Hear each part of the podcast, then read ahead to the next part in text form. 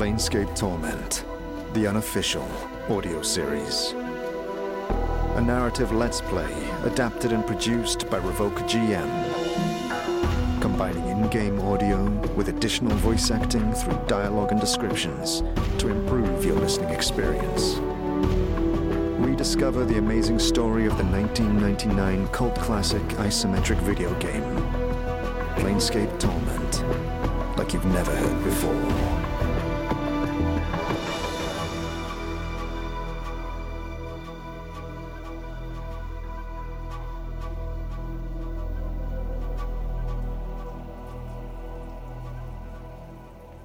You wake up to the grey light that permeates the humble abode. The scent of burnt sage and drying mint hangs in the air. You have awakened. Are you well? Dak'kon, are you well? The midwife knows suffering. Her cures are well crafted. I am fine. Dak'kon, you saved us. I'm sorry I let us into that. You saw one who showed suffering and responded in kind. Know that you made a choice, and in choosing, have begun to know yourself. Right. Shall we proceed? Wait, your glaive, the light. You're a mage. Can you teach me anything of the art, Dak'kon? Know that I am not a teacher in this, but know that I may serve as a guide. I do not know how one would come to be versed in the art, but when you learn, ask again, and I will share what knowledge I can. You gaze at the small barbed seed Mebbeth gave you and gently brush your finger along its fine barbs. All right. Let's go. The rain is cleared outside, and the comforting smell of petrichor masks the usual reek. Powers Row much resembles the rest of the hive, Ramshackle homes of cracked brick and rotting wood line the muddy streets.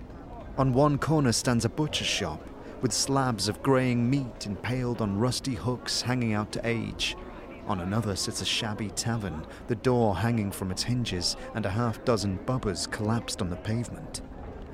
In the centre of it all, a busy square nestled in the crook of a large L shaped building, is filled with patrons, street performers, and musicians, and scores of stalls fill the space, ranging from large, well organized shop fronts to a few splintered crates filled with an assortment of mismatched goods. One merchant calls out above the rest. Fair bargains, square trades, items at prices you won't believe. Don't waste your time with these other cheats and liars. The finest goods in all is Sigil. The peddler is quick to spot you looking at him. Hey, hey, Basher, get over here. Come, see what I got for you. He winks and waves you over. I'm looking. Oh, you won't believe the deals I got for you today. You're a smart Basher to come to me, you are. The man breaks in even before you can finish your sentence. I won't cheat you like these pike and bobbers. He motions to where the other merchants stand. Uh, no, thank you. Farewell. He nods, but it's clear he's not listening. Oh, yes, sir. Yes, this is some damn good stuff I got here. Just look at it all. And can you believe these prices? You'd be practically stealing from me, you would. You turn and walk away, but he calls to your back. Oh, wait, Basher, where you, where you going? Don't, don't, don't you want to see all the great deals? Get, get back here. You don't know what you're missing, you don't. Arborean fire seeds. Fruits from Elysium. Another voice catches your attention. Sample herbs and spices that will dazzle the tongue. For a mere pittance, feast like a king. This older merchant has a worldly look to him. Brass rings adorn large tusks that sweep out past his grey elephantine trunk, and his deep voice is gentle but confident. He stands in front of a stall filled with colourful foods and spices. Ah, hello there. Are you ready to sample some of the most delectable treats from across the planes, my good man? What do you have? All manner of delicacies to delight your palate, my good man. Arborean fire seeds, garba root, Elysian pears, crimson lotus petals are just a taste of what I have at the moment. Nearly five coppers for a taste of anything you'd like. Sure, I'll try a garbar root. He offers a small brown cube of what looks to be rubbery vegetable matter. It is quite chewy. Do not swallow it, but spit it out when it no longer has taste.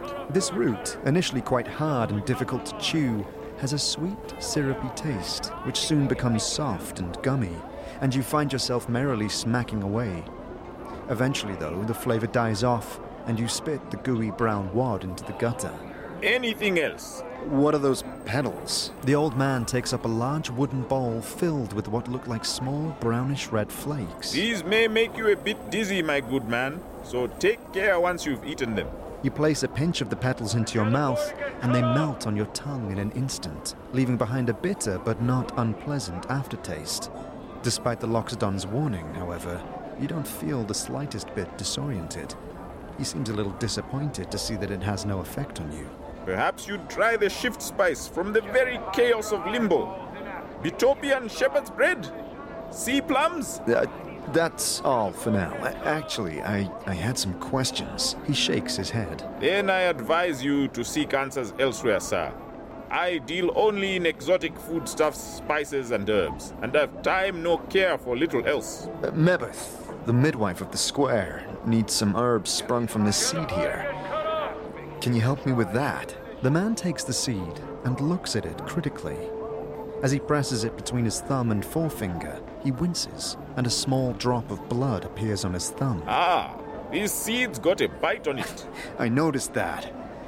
Do you have the herb she's talking about? He can't seem to take his eye off the seed. Lad, I don't know if there's anyone who has what your friend seeks. To be square, I've never seen such a seed before. You would need someone who cultivates seeds for help in this, for I have none. Very well then. Where would I find such a person?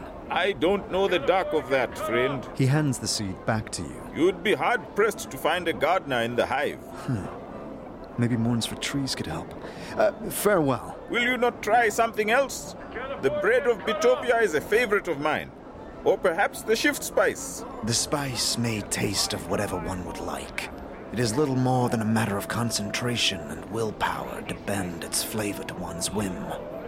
A child's fancy, nothing more. Uh, I'll take some bread. Excellent choice. He carves you off two thick slices of spiced nut bread. They're very aromatic, smelling of carrots and almond. It tastes much as you had expected, but it is light and slightly sweet, leaving you hungry for more of the stuff. Thank you. And do remember us here at Field of the Planes next time you are passing the market here in the hive. Uh, thank you. Farewell. Spend your copper for the sake of your senses.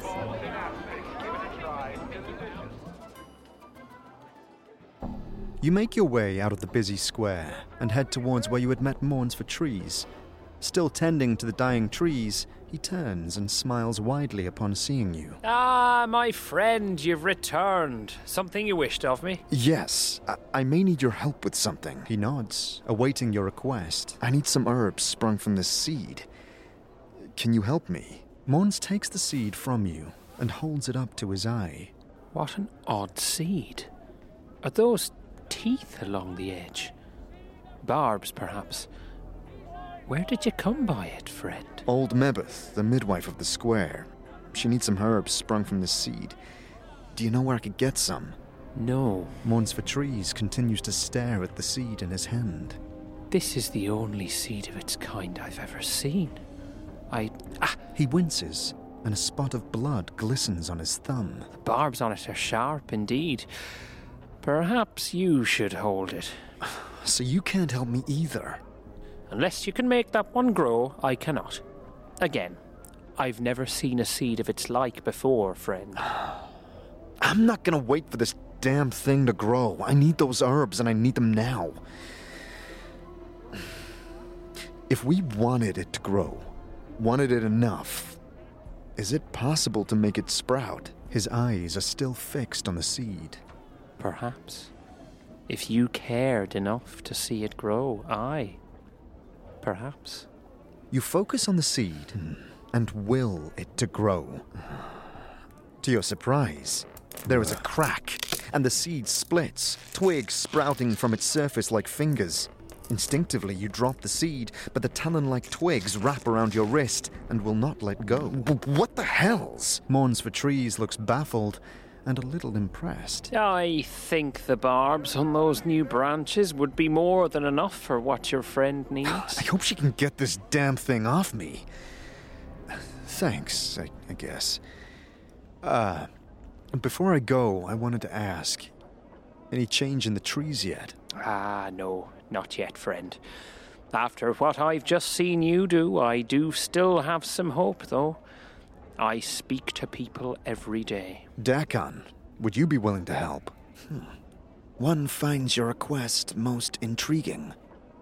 Trees in the hive, like cities in limbo. They would stand as a testament to the will of the people, not to bow to that which would surround and devour them. To take what has been thrust upon them or left behind and make good of it.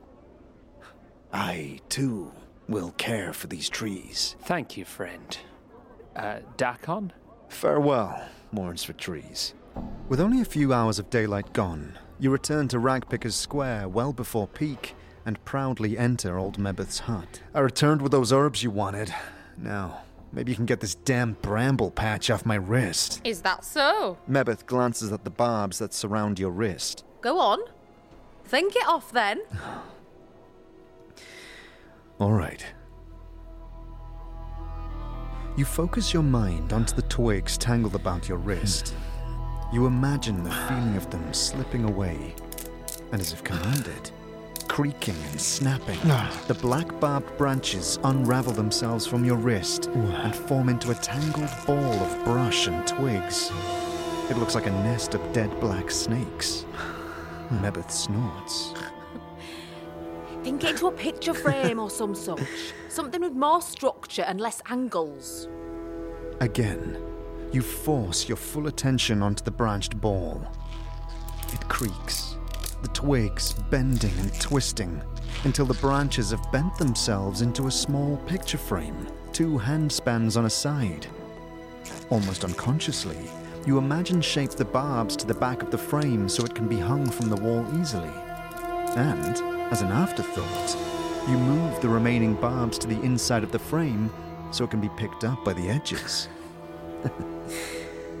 How's that? Mebbeth stares at the frame for a moment and begins cackling. Oh, square enough it is. Good work, child. Good work. She picks up the frame and scrutinizes it. This'll do nicely. Is that all you wanted it for? Aye, well, this is enough. Aye, but there was one thing I forgot to tell you to fetch when you left last time, and it'll take you back to the merchant square, it will. Look for the cloth seller, Gisgall. He has some rags of mine that he was supposed to wash, and long has it been since I first asked him to do it. You could have mentioned that before I left. All right. I'll be right back.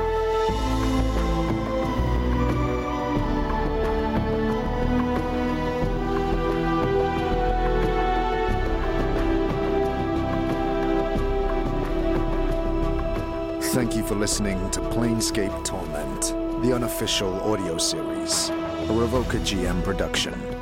To support the show and those involved, please consider subscribing to our Patreon or donating via our Ko-fi page.